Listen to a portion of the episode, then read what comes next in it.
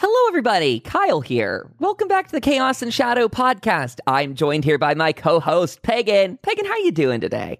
I'm doing good, enjoying my Sunday. How are you? Very same. We just wrapped up doing the first real seance in the new house last night. So the RPN Haunted HQ had its very first seance.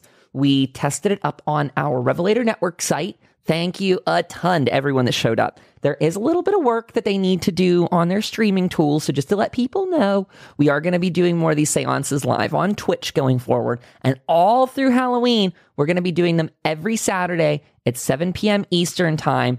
It's 4 p.m. Pacific. So just to let everyone know, it was an absolute blast. What'd you think, Pagan? It was so much fun. And there was a lot happening last night, a lot of really cool stuff. It was just really interesting to talk with some of the spirits of the RPN HQ. And we got to really connect with them in a lot of fun ways. So if you missed it, join us next time because we're probably going to continue to talk to them and yeah. some other cool stuff, especially since there are not one portal, but two portals apparently in the house. So we're going to have all sorts of cool stuff hopefully coming through. I really hope that's the case. So every Saturday, 7 p.m. Eastern time, and um, I think I can tease it here to say that looks like our good, good, good friend Katie Webb is going to be joining us for our seance on August 21st. So look out for that one. We're going to do these over at twitch.tv forward slash Kyle Paranormal. Um, many of you have already subscribed over there at some point or another.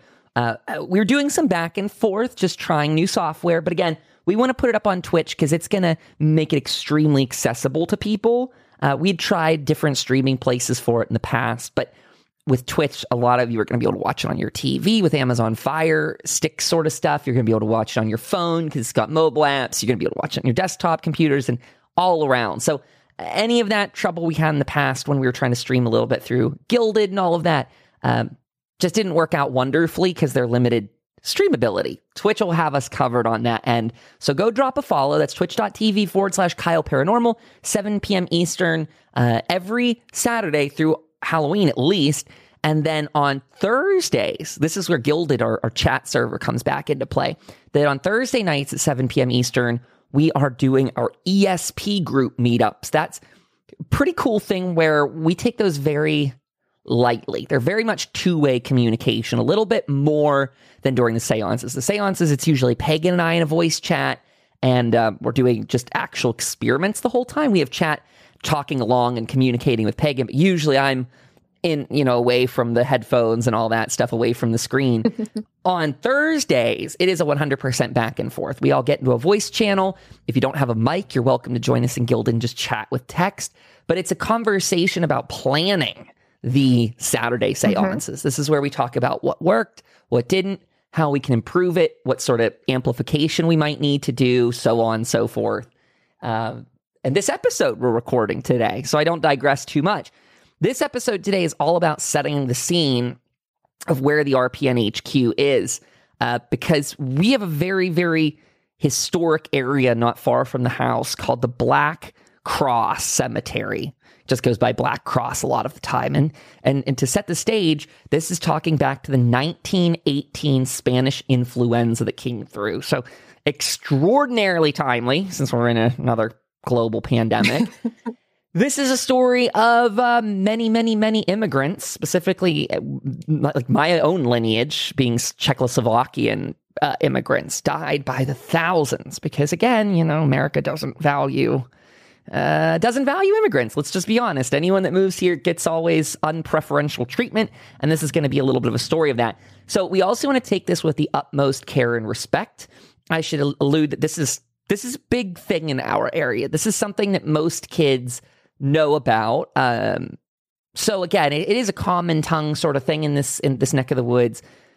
But we'll also be setting the scene. So in our future seances, there's a good chance some of these spirits may meander through. I mean, I think my house actually served as a hospital that took in some of these folks. We had a doctor's office here. So yeah.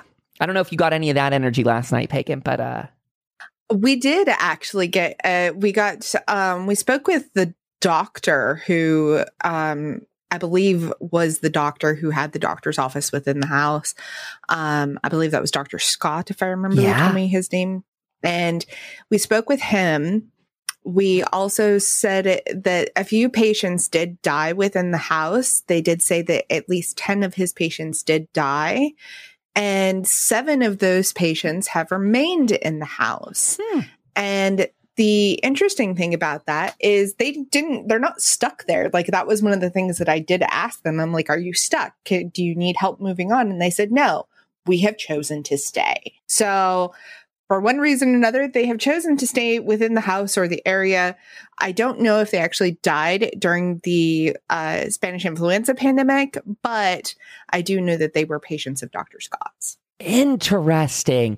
So there is a, a bit of research that needs to be done on my part, and um, just as our, our whole volunteer group going forward. Shout out to Ashley for these amazing notes that we're going off of today. Uh, Ashley put together just a fantastic overview of both Butler County, Pennsylvania, the Black Cross itself, and some other paranormal claims going on around here. Hi, Mr. Louie. He's getting up. Sorry if you hear clicky clacks in the background. Um, but so uh, where do we go with this one? Let me see. So I want to tell people that off the top of my head, having gone into our little town nearby just a couple weeks ago, I scouted out some of the historic buildings in town that have plaques on them. A lot of them say that they were created around 1820. So to give an idea of when this house was built, it would be very, very, very close in that time. I would say give or take 20 to 50 years on that one. Um, so we're looking at probably, I mean, the, the earliest photo we have of the place is dated 1890. And you can tell then not only was the house established, but it also established a lot of uh, its neighboring buildings that served to facilitate this main structure. It turns out this main house, uh, I, I, so I've been told by family and people that have done some research in the past that this was put together by I believe German lumbering folks in the area. So people that were doing woodworking and all that that actually owned a lumber yard nearby. They um, had created this house, and that's the vague history I know of it. But talking about spirits being trapped, I mean, or, or not trapped, but optionally staying, it seems to have the tools for the job. I mean, the basement is massive limestone blocks down there, and we've all heard kind of that stone tape theory that um, stone can resonate that energy. And instead of trapping folks, I mean, it's very possible, as I see it, that you've mentioned portals too, but I, I guess with all that stonework down there, with them literally, some of the people here maybe actually carving and crafting this house with their own hands and tools, that maybe that's what helps a lot of folks stay here. You know, maybe it's got that kind of amplification energy. Not to mention, my mother did a really good job of trying to restore it to its uh, restore it to its means. You know, she kept the house looking very mm-hmm. appropriate. Didn't ever do any remodels that really shunned the history of the place or anything like that. A lot of it was just restoration work. So it has that vibe to it. It does have that vibe. And it was very fun to get to see that, especially last night during the seance. You know, getting to see that it's like the history's written on the walls in like a figurative way. And it's just, it has that very wonderful historic vibe. And from connecting with the spirits and all this, the stuff that we did last night during the seance, I will say that none of the spirits seemed angry, pissed off, any of that crazy stuff that you would think that, you know, would be dark and sinister and all that because of all the death. No, they were actually very pleasant. They were very willing to communicate. They were very willing to kind of tell their story. The only hesitation I did receive was I did ask a question of the doctor and asked if he was alive and working during the pandemic. And I got a yes, but it was one of those yeses that intuitively was like, I will answer this question, but I don't want to talk about this. So if that's the case, it maybe it's just as traumatic as we're seeing with our healthcare people right now that they don't really want to talk about it either. They don't want to talk about the drama and the horrors and everything else that's going on with it. So if that's the case, and I believe in the notes it said that something like 60,000 lives were uh, claimed by the Spanish flu in 1918 in Pennsylvania. You're right. That's a lot of people. That's a lot. And if this doctor actually did serve during that time, he probably has a little bit of trauma that he just doesn't want to talk about. And I can respect that. Solidly agree. I think on that note, let's dive right into the history of Butler County, Pennsylvania. So the area is named after Revolutionary War hero General Richard Butler, a lawyer, legislator, soldier, and Indian agent who was killed in 1791 in a battle with Miami Indians. And his death occurred at the defeat of St. Clair in Ohio. Now, to talk a little bit about the background, the industry, Coal has been very important to the area, first for personal use, then later for commercial production.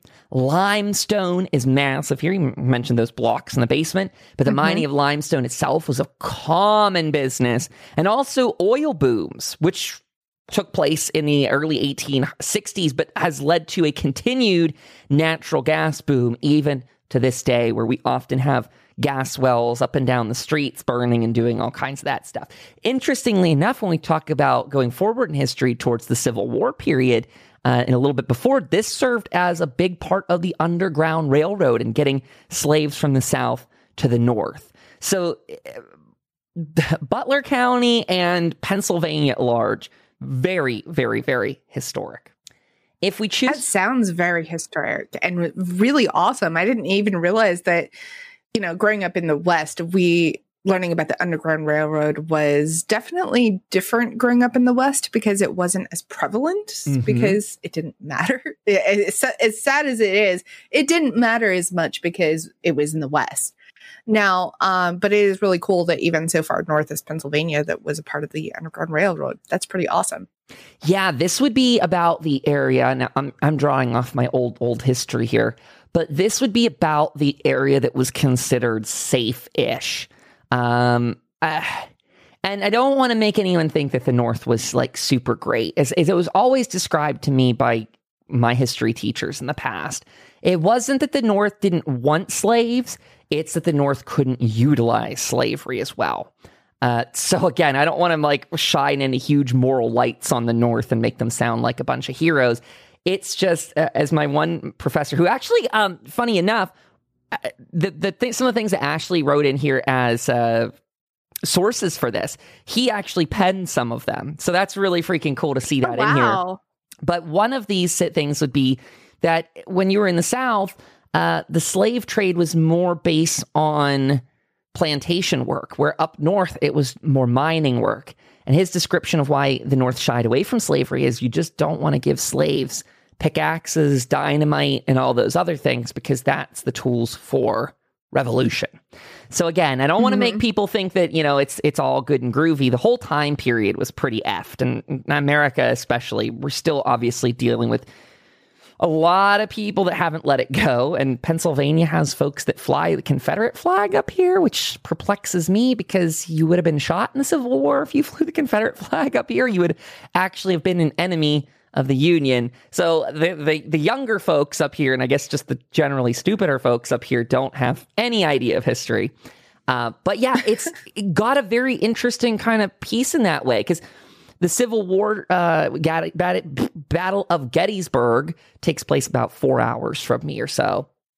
And so you can see that oh, wow. during the Civil okay. War, um, this area actually had the South pushing into it in some ways. I believe Butler County was actually readied at one point uh, for a battle in the Civil War. It didn't come and didn't take place, but it was a threatened sort of thing. So, again, pardon me, that's drawing off my 10 year old uh, history brain right there. But let's talk about Butler County prior to 1796 for a sec. The first people of mm-hmm. the area were the Delaware Indians, Shawnee, Seneca, and the Mun- uh, Munsee's, I think it's pronounced. Again, I'm so sorry. Mm-hmm. It's been so long since I've done Native American tribe names.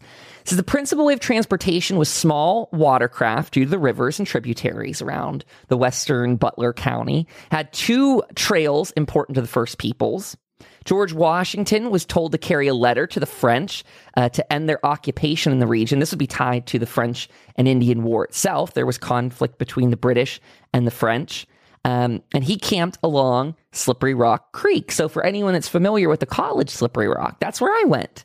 I went to Slippery Rock University, and there's all kinds of markations uh, or demarcations, whatever you call it, up and down the roadways here to show that this was Washington's trail. There's some interesting history in that way. Um, we have reenacted or rebuilt and restored forts in the area. So we talk about like paranormal activity. There's literally like reconstructions of these forts and uh, a lot of battlefields. I mean, a lot between Mhm.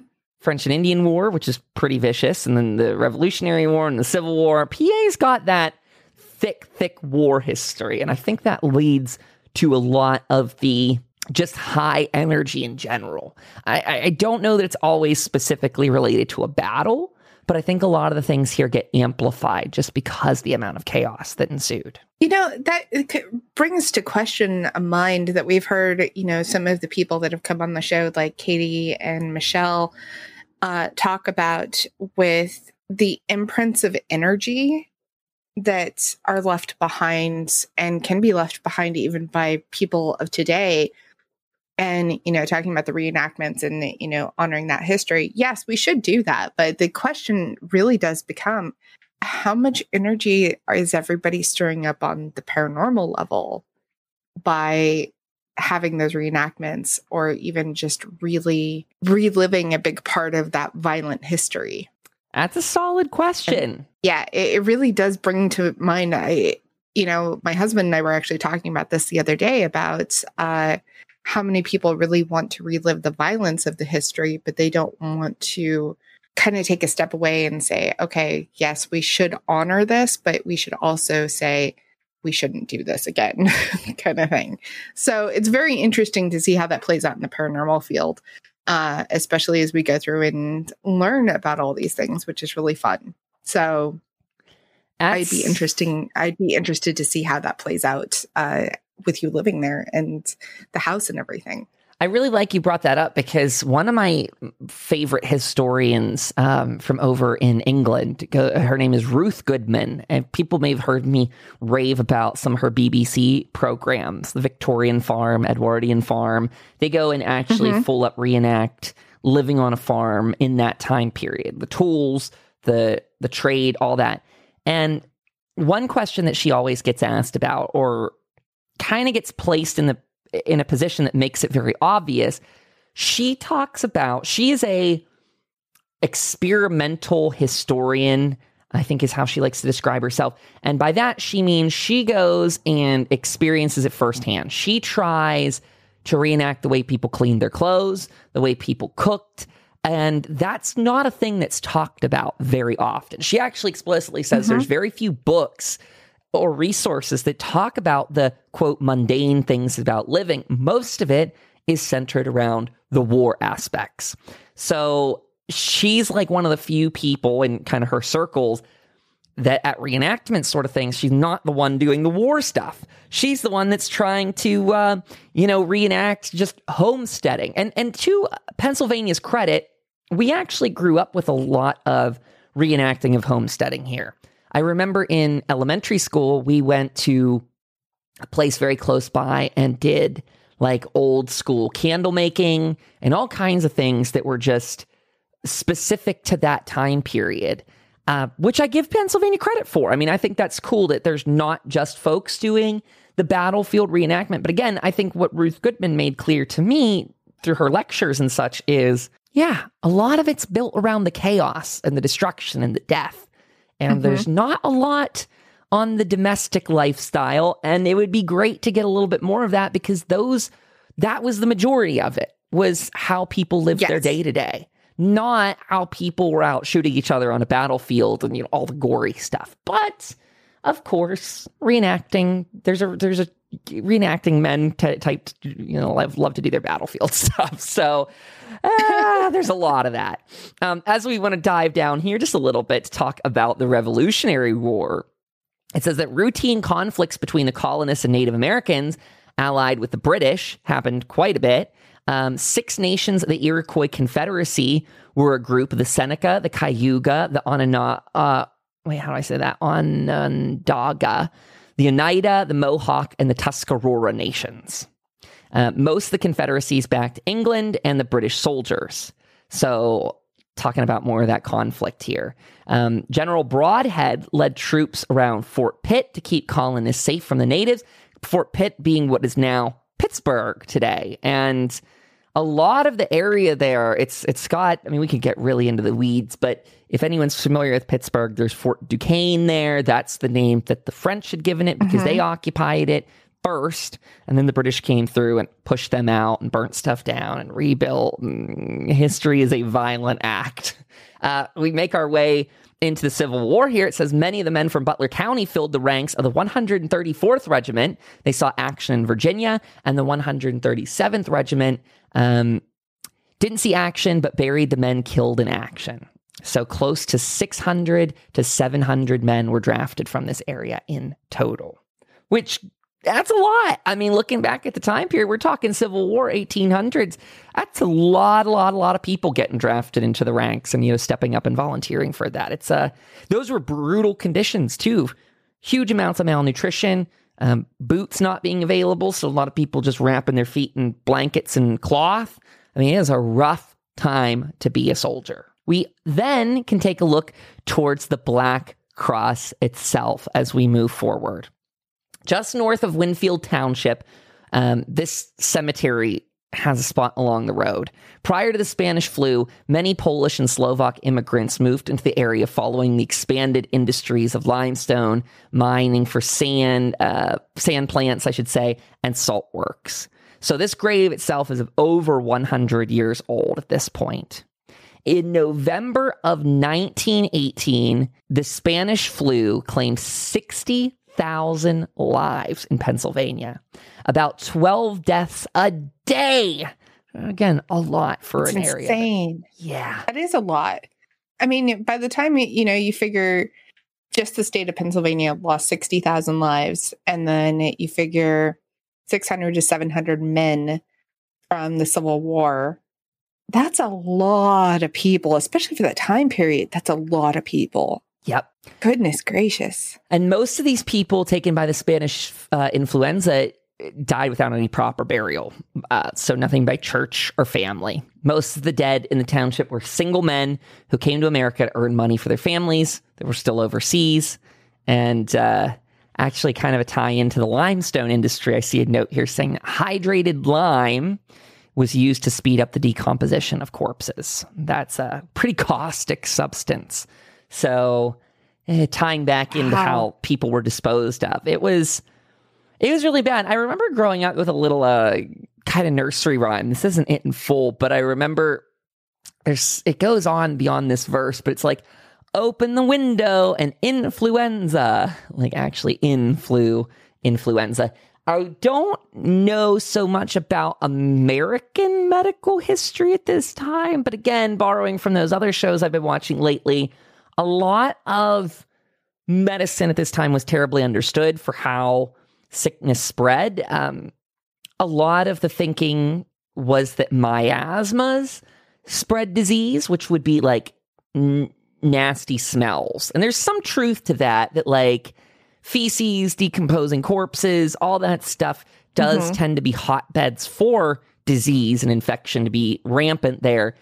But there was a misunderstanding, at least I, I don't know if it had gone out the window by 1918, but uh, just the idea of if you could smell a nasty smell, you were in risk of being infected that way. And, and I know in England that goes back to the idea that people thought around then that all of your pores on your body, like all of your skin, was involved in the respiratory process. And there were some failed experiments that made them think that. Um, sadly, I've heard of one of, of people painting a horse, and the paint killed it through other means, but they thought it closed the pores on the horse, and that's what they thought killed it. So that's actual kind of like medical trade oh, wow. that was going on that like led them to this thinking. so you can see it wasn't just totally it wasn't just totally people uh, making shit up, if you will. It was experiments that didn't get them the whole way there. And and and before people go and mm-hmm. you know think, oh, stupid 1918 people or something like that.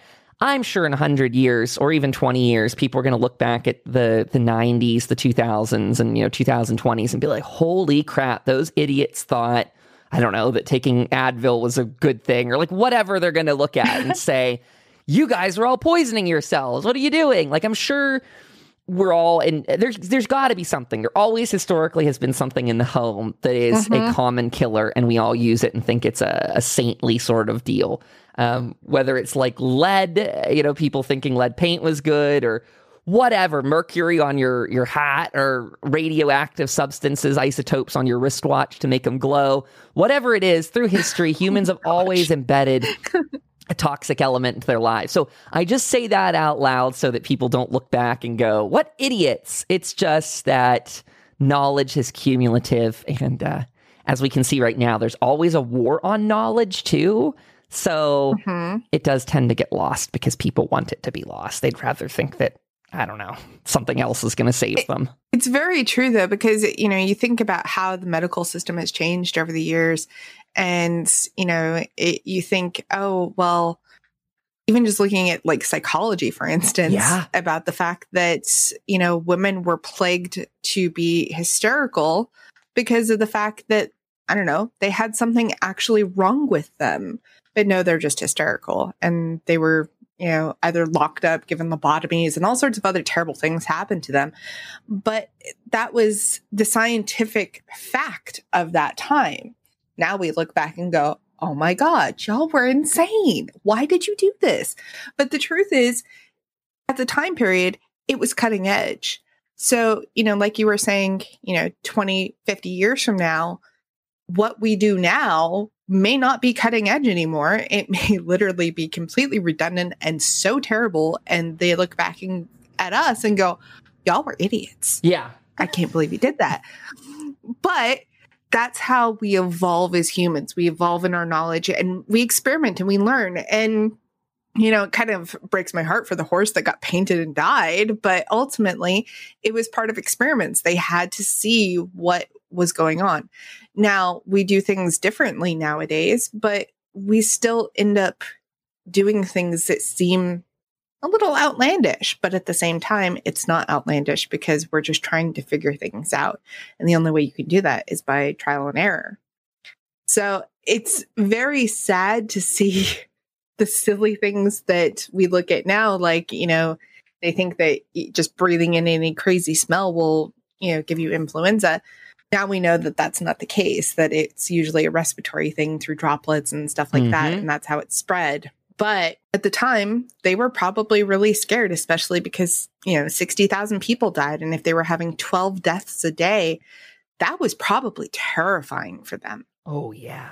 Absolutely. Ter- I mean, it's That's terrifying now living through this par- pandemic, but 12 deaths a day in just that state, not Mhm. even talking about the country, we're just talking about that state. That's a lot, a lot. And it's just, wow. these areas i mean again i want to you know we say 12 deaths a day and it's uh, should be i mean reminded to folks that these towns were much much smaller then i mean just the population of the united states much much smaller so when you're losing 12 people a day that's a lot that's those scary numbers that can lead to towns drying up rather quickly and such of that sort you know Mhm. what i mean like you could actually be losing a swath of a town also, random fun fact before we move on from the smell note, but that is where um, if you see those plague doctor masks and you're all creeped out by them, Mhm. just a heads up, folks, those are um, not scary at all. They are literally like that because at the end of the beak, uh, they would fill it with herbs and such to uh, prevent the stinky smells from getting to the nose. That's it. Sorry to demystify your plague doctor masks, but again, it's just an herb carrier. The nose usually had like a, a tray in there that you or satchel at the end that you'd fill with um, Mhm. just good things from the garden. And that would hopefully block out the miasmas. Didn't they also um soak like cloth in like um like herb tin- tinctures um and put them at the end of those masks as well? You could absolutely do that. I, I I've heard less of that myself, but I don't doubt it for a single second because it would make it would work.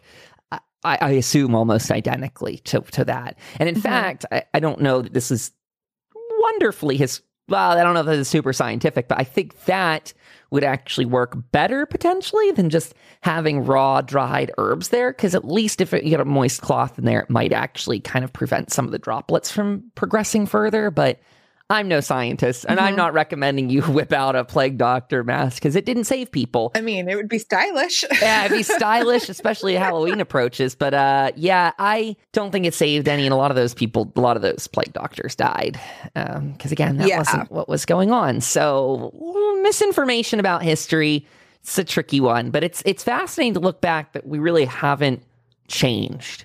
Uh, we really, as humans, have not changed at all. Uh, I, we always go through the same exact sort of things. We, we our technology advances a little bit, our understanding advances a little bit, but at the end of the day, humans are humans, and we're always trying weird stuff. Um, so it's it's very it's a lot. Sixty thousand people dying in the area is is is a huge, huge, huge number. Moving a little bit Mhm. further down our is. list here about the Black Cross itself. It says farmer named uh, McLaughlin, I think McLowan might be the pronunciation, donated a field as a final resting place for these immigrants. The locals that had died, you know, we, we mentioned quite a few, but local lore has it that he donated these because a wagon full of bodies got stuck in the mud in front of his field on its way to Colesville. I heard this one myself. This is what I grew up understanding this Black Cross Cemetery had to do with a wagon full of bodies getting stuck or breaking down. Uh, it says here there are as many as 20 bodies per grave, grave being in quotes because this was a kind of a mass pit. A quick burial was a hope to stop the spread of sickness. There's one headstone in the cemetery belonging to Frank Bakken, Bach, ba, Bosh, Bashish, Boshish, Boshish. I don't really know. These names are unfamiliar to me, actually. I, you know, having grew up in the area, the Boshish name is not familiar to me.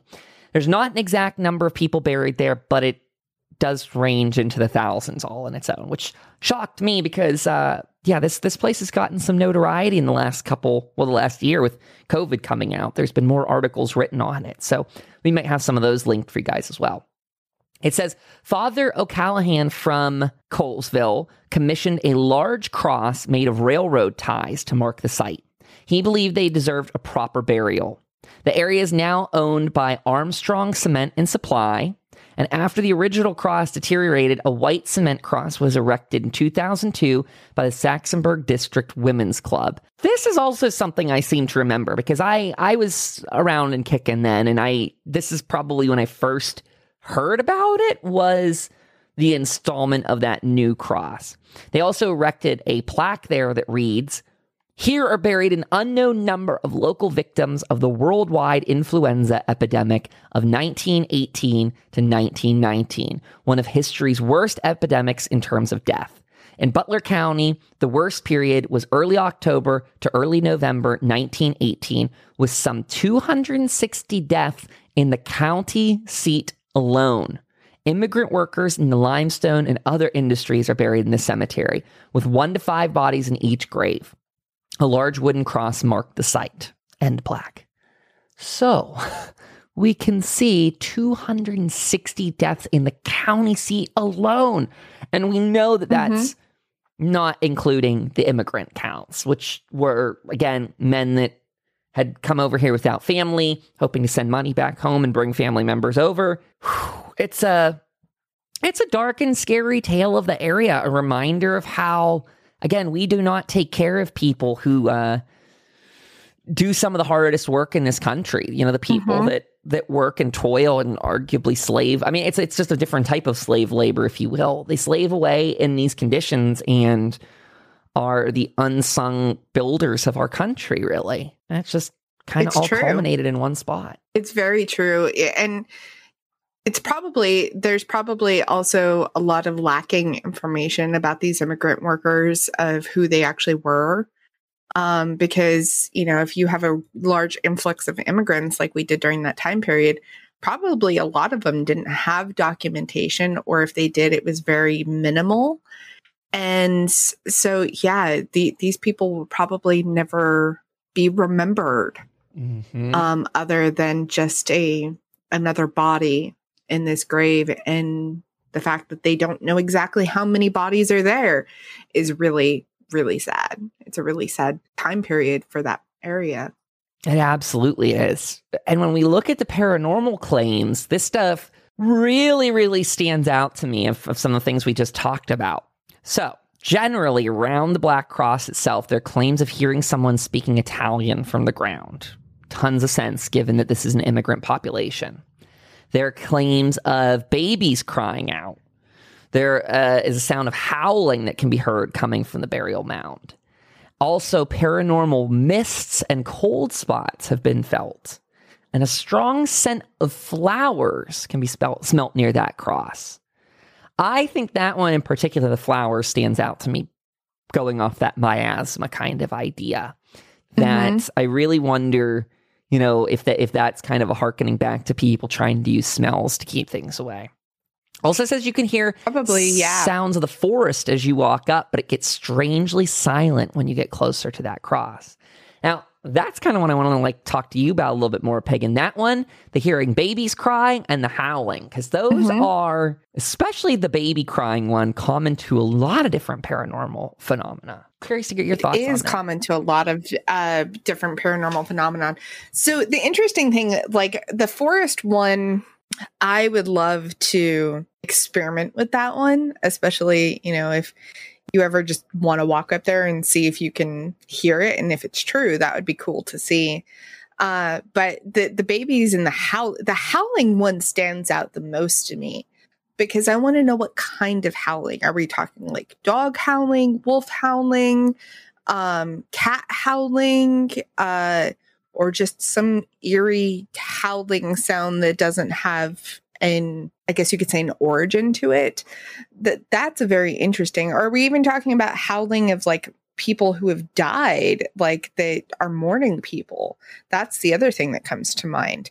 There's a whole lot that comes with this that it would be interesting to try to hear some of this, but also at the same time, there's so much there that you know that there's got to be at least some sort of spirit activity that is either residual of people living it like the the residual memory of it being there or even just spirits that are genuinely at unrest and probably even more so at unrest in the fact that we're going through another pandemic right now literally almost identically a, a hundred years later. So it it's very interesting to me how that plays out uh, the strong scent of flowers, I think probably they would, at least in my opinion, would probably be burying a lot of those bodies with flowers to try to combat the smell of decomp.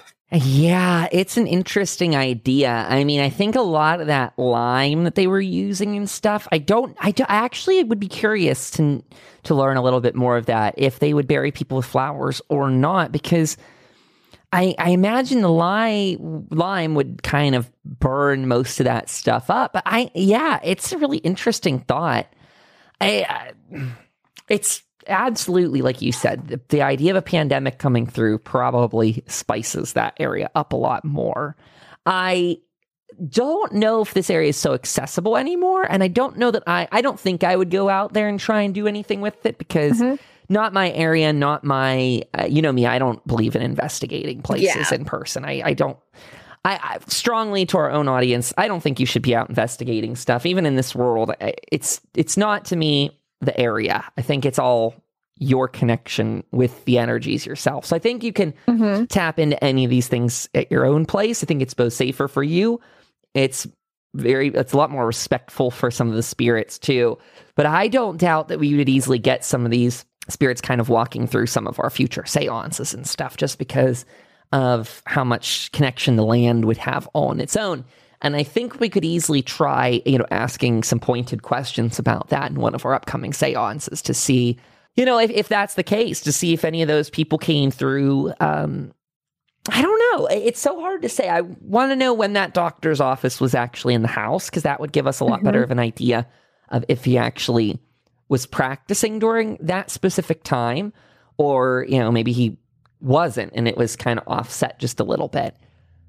But it is something I urge that would be very interesting people to have a lot of respect with because again, these are uh, this is this is this is serious history here. It, it's again why I go back to the idea that no one should be in person investigating places. It's just I can't see that field as remotely responsible or respectful these days. Um, because just there's so much damage done to it. And so I wouldn't want people going out to this place and, and trying to do that either. I think, uh, I don't think you're going to have any good luck with that anyway. Also, there are negative um, things attributed to it that I don't see here in the notes, but uh, talk of red eyes in the woods and things like that, kind of growling and stuff, trying to get people to leave.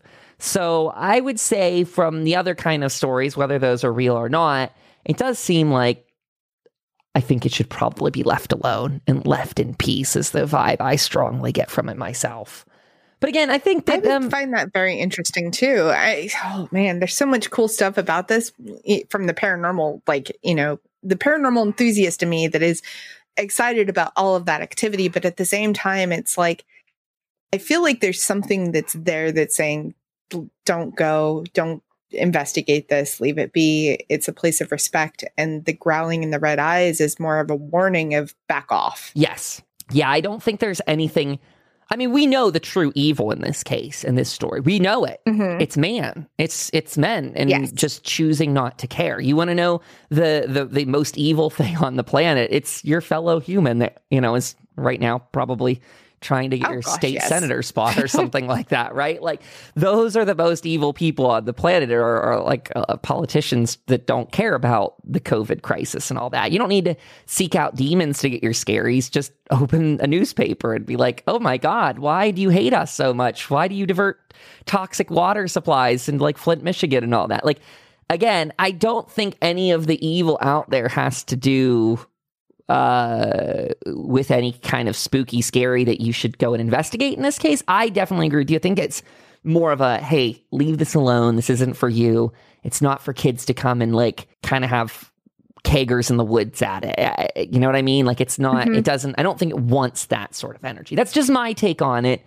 But I don't know. I admit the whole pandemic's really, our pandemic of 2020 and beyond has really changed my way of looking at the paranormal. Um, Yes. Because again, I think a lot of the time, a lot of people want to go and seek out something scary, but I'm like, I think there's just more dead people, just just spirits than anything else, trying to probably find some peace. But that's just probably, me. or just trying to tell their story mm-hmm. so that mm-hmm. they're not forgotten. You know, maybe they they felt like they died too young, and they just want to know they're you know have somebody say, "I remember you." It's okay. You're not going to be a forgotten soul. And I think that's ultimately what all people want and why we strive for greatness and fame and all the other stuff that we strive for while we're alive. I think that that's something that we just don't want to be forgotten and we want to be respected and cared about. And depending, you know, the, the people that have died in this grave alone, the, the Black Cross grave, they kind of were almost in a way forgotten, but at the same time, they weren't forgotten. And I say that they were forgotten because of the fact that nobody knows their names. Yes. Nobody knows how many people are there. Uh, they were all just lumped together. And I get it. They were trying to combat, you know, the influenza. They were trying to keep it from spreading and killing more people. And I do understand that. But at the same time, these people shouldn't be forgotten. And so I'm very happy that, you know, the the county or even the state put up that plaque to try to remember them.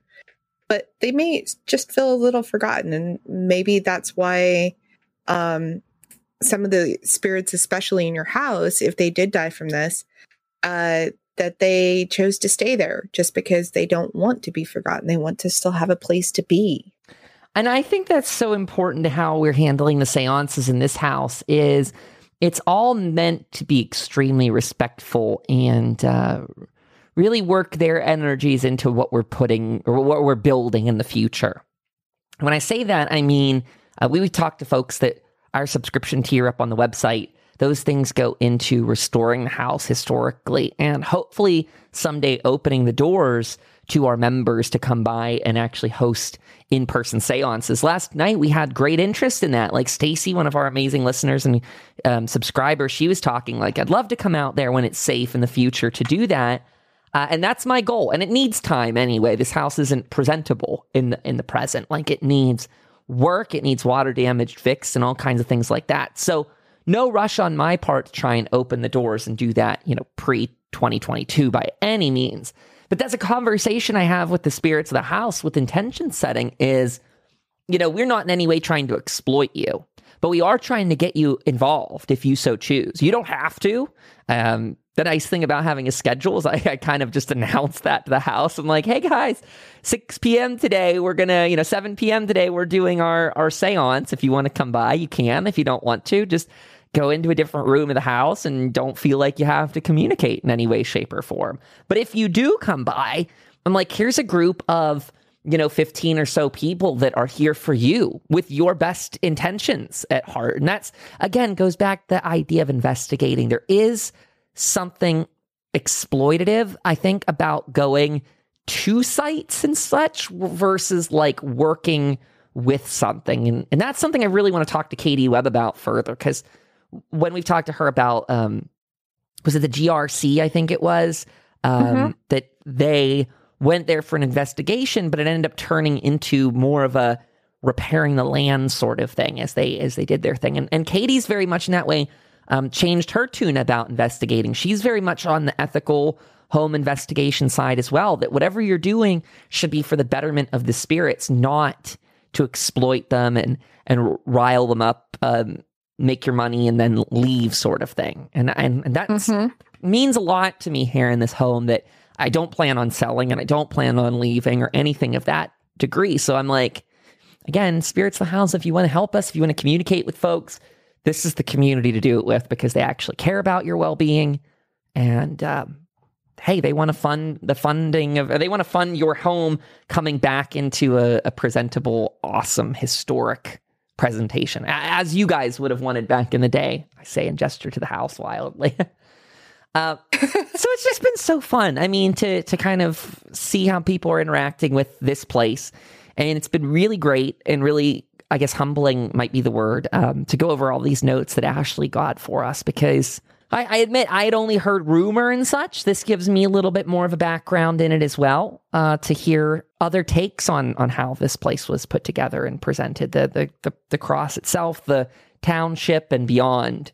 Really, really excited mm-hmm. to see what we get in our future seances, Peg, and I can't wait for that. I am too. I'm very excited. Um, I am very honored to also talk with all of the spirits and entities that come through, um, whether it be through the portal, whether it be through the area, um, or anywhere else, any dimensional beings out there that want to communicate. I'm very open to it and I'm very honored that they will take the time to communicate with us and share their knowledge and their wisdom of whatever they're going through or whatever's on the other side um, like you and I discussed the other day, I, I'm all about making friends with whatever's beyond the veil because I feel like that we're all going to end up there regardless. So it's one of those things that I really want to make some friends while I'm here, and hopefully my soul remembers it. And whenever I get to the other side, I will have friends on the other side to go party with. It'll be a good time. That's big. That I so agree with that. I love that you said that. It's absolutely how I look at it too, that you're actually trying to make friends instead of, uh, again, very much on the opposite of going into a place, riling it up and never seeing them ever again. Don't like that, but mm-hmm. I love the idea of trying to make a meaningful connection uh, that benefits both parties. And that's, that's what we're trying to do here. So I, at the end of this episode, again, would just urge people to get ready for our, our, uh, just kind of next two, three months worth of back to back seances as we we do that each Saturday. I want to remind people to uh, Michelle Belanger said this that this is energy work. So be prepared that you might feel drained energetically after attending mm-hmm. seances or things like that because you are putting energy forward. Even for the House Kheperu stuff, her and I had a great exchange on Twitter where in the future she says they're going to try and make up a little bit of a, an info thing for folks so they know uh, how draining this participating might be. I exchanged that mm-hmm. with her mm-hmm. too. I was like, yeah, I didn't even really get to attend the stuff on Sunday, the third day, because I was just so exhausted. A bit of it on my part was yep. moving but a lot of it was just you know attending that seance or attending i'm sorry they're they're everything but just the many lectures but there was also energy work involved and it definitely can drain you so i want to remind folks if you come to our seances it is a participatory thing you can choose not to if you would like i mean you can choose not to extend your energy you can choose to just watch and not chat but we always love having people kind of focus their intent on stuff. Oh, for this week, we do have a number, uh, a focus number. Mhm. So let me find that really quickly. Okay. Is this it? Is it the 10? No. Uh, Yeah. it's 1002 dash 1013. That's it. So it's 1002 1013. That is our focus number. Um, we did a fun thing that I learned from uh, Kiki uh, Dombrowski in her book, uh, A Curious Future, about dice divination. And so we played around with some dice last night, and the dice actually helped us come up with our focus number for next week. So uh, if that's something that you want to focus on, and when you come to the next seance, you can bring that wonderful energy and that focus with you and we're going to have a grand time talking to whatever's ready to talk to us and teach us their ways and have a good conversation. Seriously. That's all we want. So send your good good energy, your good vibes to 1002-1013. If you need more advice on that, that's a focus number. So you're just going to kind of keep that number in the back of your mind. Think about it, you know, every once in a while. Um, if you want, you could write that number down and put it somewhere um, that you like to or that you see often and kind of just send good vibes that way. Good vibes of open communication, good vibes of uh, connection with the entities in the future, whatever they might be.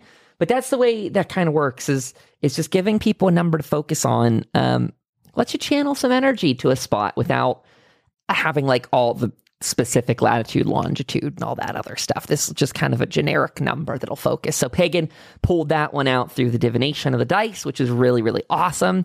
We hope to get Kiki by here on Chaos and Shadow. She did a wonderful interview with Pagan on Pagan's Witchy Corner. You can find that link um, in all your podcast players, but Pagan did a post for that on the Revelator Network site. So you can just go over to our news tab. On Tuesday, uh, that would be August uh, 17th, I should have a post going up there on the blog about this upcoming seance for the 21st. That should have a little bit more information. We should be sitting down with Katie Webb on the 16th to do some pre prep and planning. So that stuff might go into that post on the 17th. Uh, we got some other stuff coming out this week I should call out as well. We're going to have some bonus content for members. If you're a $5 member or above at revelatornetwork.com forward slash subscribe, you're going to be able to access that bonus feed. Um, that should come out sometime probably around the 18th or 19th. On the 20th, uh, we are taking one of our older blog posts about our seances in Salt Lake City, and that's going to go live for everybody on the 20th. That came, comes out live um, publicly a month after we actually posted that exclusive to members. So you guys are going to get to check that one out if you haven't seen it, weren't there to participate. I want to also throw in there that I've got a brand new, literally brand new, brand spanking new YouTube channel going. My Haunted Victorian Home. It's a tour of the house that's up there, and I'm going to try and add to that on a weekly basis. So if you want to go over there, seriously, the likes, the comments, the subscribe, that all matters to the YouTube algorithm. So give it some loving. Uh, it would be really, really fun to have your insight on it. We've got a great members from our community go over there and kind of rave about it. I think the next tour might be one of the basement. So for all the folks, that one is going to probably give some people, I don't know, nightmares. I've showed a picture of it lightly on Twitter and people were very spooked by it. So we'll see if that one scares people or not. But I'm more concerned about the stinky, moldy stuff down there that I've been chucking outside because the basement does flood and it, yeah, and people left stuff laying on the floor. So I'm, I've been chucking out yucky. bins. Yeah, it's. I found a, a destroyed shop vac down there the other day because it was just sitting in water, and I'm like, "What the crap?" Ew. I know. Ah, be good to your basements and your homes, folks. The damage adds up.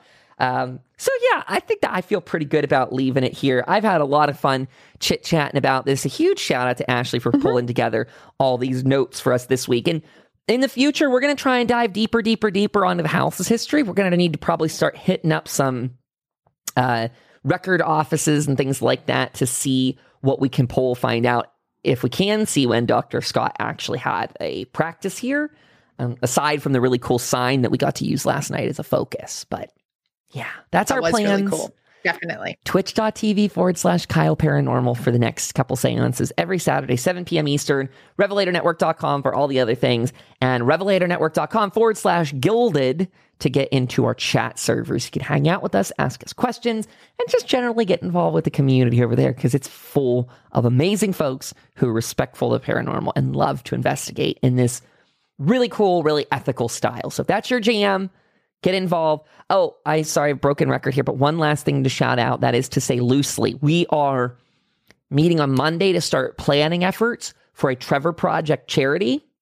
Trevor Project mm-hmm. is an LGBT plus uh, youth kind of protection group that works with um, kind of suicidal stuff and prevention there works with kids that have been kicked out of their home and trying to you know get them some sort of footing in this world. Because we still live in a world where again we got evil parents who kick their kids out of their home because they're not straight and proper. So again, that's what we're up against. That's what we work against is that sort of stuff. Um, so if you want to get involved with this charity, either as someone that is just donating money to it, if you want to help us with the planning side, if you want to donate any kind of pieces, we're looking at maybe auctioning some stuff off.